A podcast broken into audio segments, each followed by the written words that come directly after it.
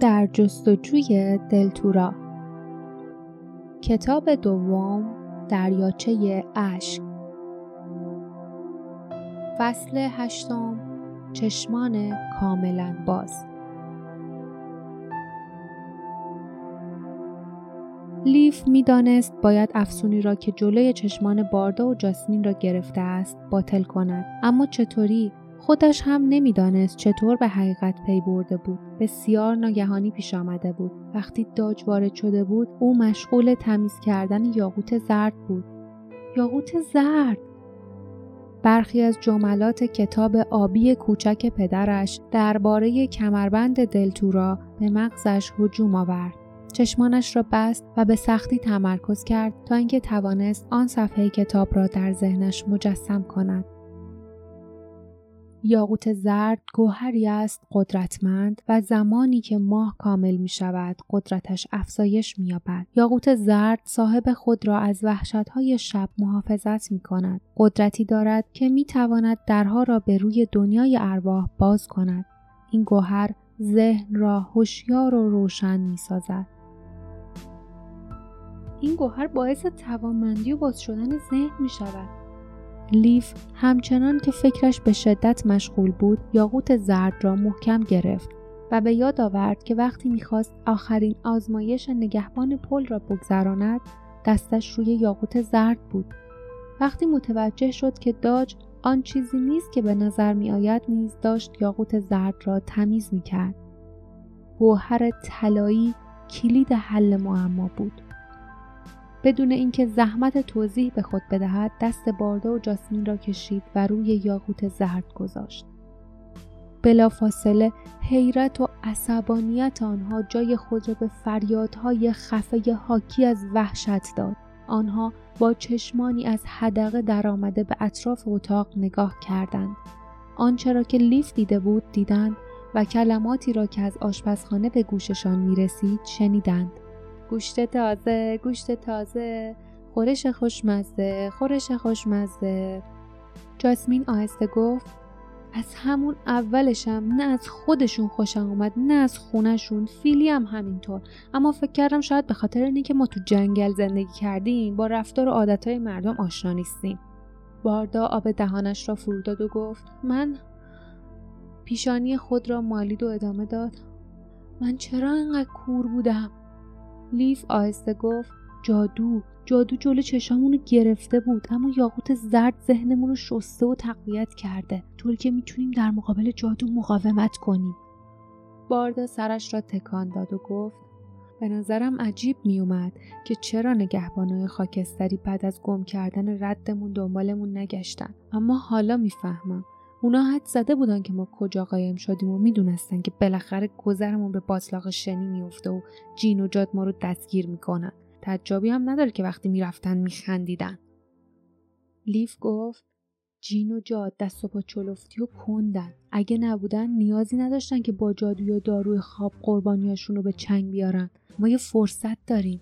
جاسمین گفت اگه بتونیم راه فراری پیدا کنیم. و بلند شد و به طرف دیوارها رفت و انگشتانش را روی سنگهای خیس و دیوارهای سلول گذاشت. باردا هم تلو تلو خوران ایستاد و سعی کرد دنبال او برود اما سکندری خورد و دست لیف را محکم گرفت. آن مرد بزرگ تلو تلو می‌خورد و رنگش پریده بود.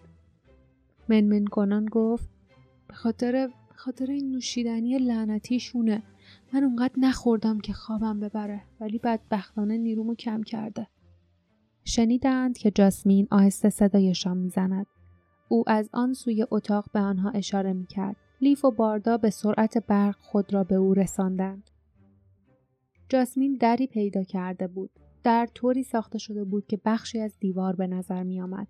فقط شکاف باریکی طرح کلی در را نشان می‌داد. با امیدی که به آنها رو آورده بود انگشتانشان را داخل شکاف فرو کردند و در را به زور کشیدند.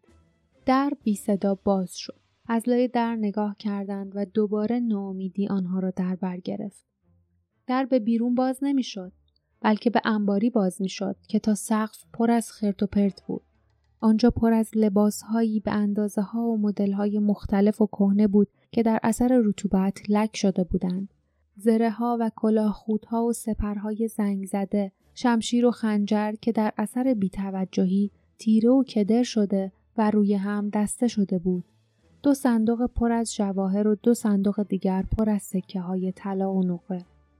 سه همسفر با وحشت خیره شدند و فهمیدند تمام این چیزها متعلق به مسافرانی بوده است که در گذشته به دام جین و جاد افتاده و کشته شدند.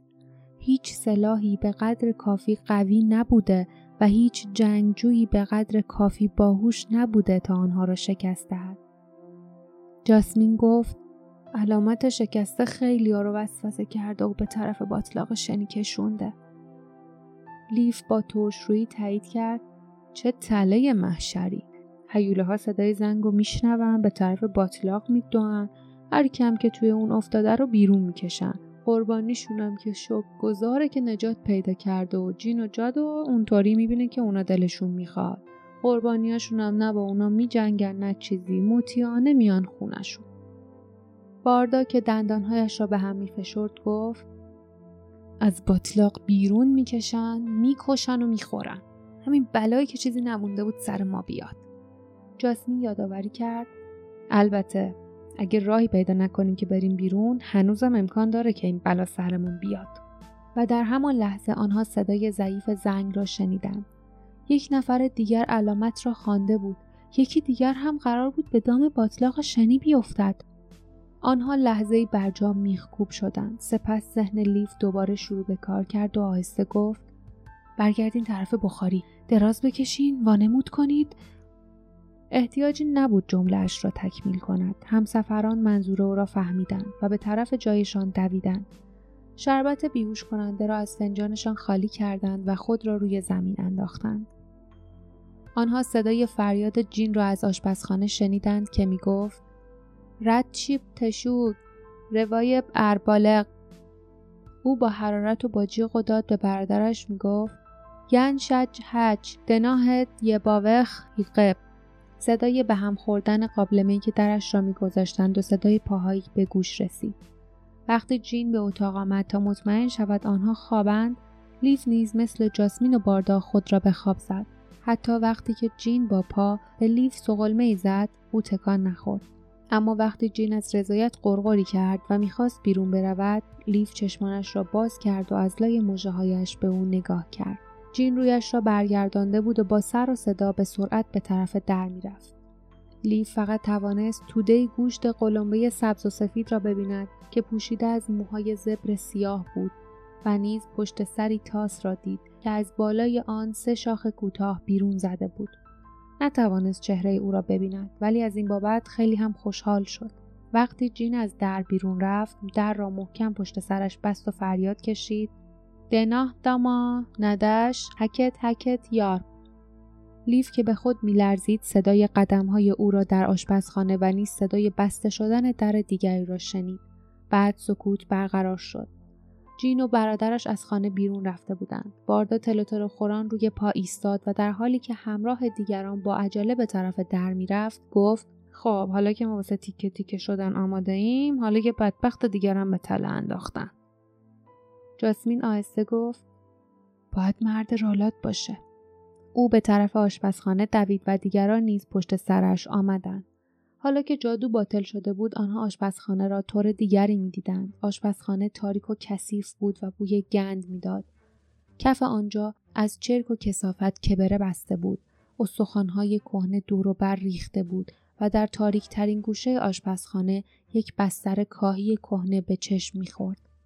با نگاهی به تناب فرسوده‌ای که به حلقه روی دیوار بالای آن بستر وصل بود می‌شد فهمید که نوعی جانور خانگی تا همین اواخر آنجا میخوابیده تا اینکه تناب را جویده و فرار کرده است همسفران فقط به این چیزها نگاه کردند بعد توجهشان به قابلمه بزرگ پر از آبی جلب شد که روی اجاق قلقل می جوشید. انبوهی پیاز خرد شده و دو چاقوی تیز بلند نیز روی میز چرب قرار داشت. لیف خیره نگاه کرد. مدهش پیچ می‌زد. گوشهایش که در اثر ترس تیز شده بود صدایی کوتاه آهسته را از اعماق خانه شنید. کسی یا چیزی حرکت می کرد. همسفرانش نیز صدا را شنیدند. باردا آهسته گفت برید بیرون. بدوید عجله کنید. آنها به فضای باز خزیدند و وقتی سرانجام خود را در هوای تمیز و تازه دیدند به آسودگی نفسی کشیدند. بعد با احتیاط به اطراف نگاه کردند. کلبه کوچک و دلچسبی که فکر می‌کردن دیدن در واقع خانه گنده و یغور و کثیف و بیپنجره بود با های سفید و مربع شکل. باغچه های پر از گل آن نیز چیزی نبودند جز کردهای پیاز و کنگر وحشی. علف های وحشی از هر طرف رویده و به راه سبز و روشنی منتهی شده بودند که همان باطلاق شنی بود. در دست توانستند جین و جاد را ببینند آن دو با عصبانیت سر یکدیگر داد میکشیدند و تیرک های بلندشان را توی باطلاق شنی جایی که کسی افتاده بود فرو می‌کردند و لجنها را به هم می‌زدند تا آن شخص غرق نشود. موجی از غم بر لیف هجوم آورد. باردا که غم از چهرش میبارید گفت اونا به موقع نمی‌تونن نجاتش بدن. اون تو باطلاق افتاده.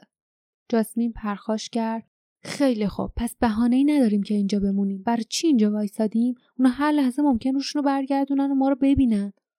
لیف به او خیره شد. جاسمین هم در حالی که لبهایش را محکم به هم میفشرد و چانهاش را بالا گرفته بود جسورانه به او خیره شد. بعد چرخید و به سرعت به پشت خانه رفت و از نظر ناپدید شد. لیف به باردا کمک کرد تا دنبال جاسمین بروند. پشت خانه درست شبیه جلوی آن بود. تنها با یک در. و بدون هیچ پنجره ای. علف ها از هر طرف گسترده شده بودند و به همان راه سبز روشن منتهی می شدند. آن سوتر جنگل بود اما باطلاق شنی همچون خندقی دور تا دور قلمرو جین و جاد را گرفته بود. لیف منمن کرد باید یه راه خروجی باشه. باورم نمیشه یعنی اونا هیچ وقت اینجا نرفتن بیرون؟ جاسمین با چشمان تنگ شدهش به دقت راه سبز را نگاه کرد. ناگهان او به قسمت خالخالی اشاره کرد که تقریبا مقابل خانه بود. تخت سنگ عظیم بر کناره آنجا آن محل را مشخص می کرد. او گفت اون طرف و به آن سو دوید. پایان فصل هشتم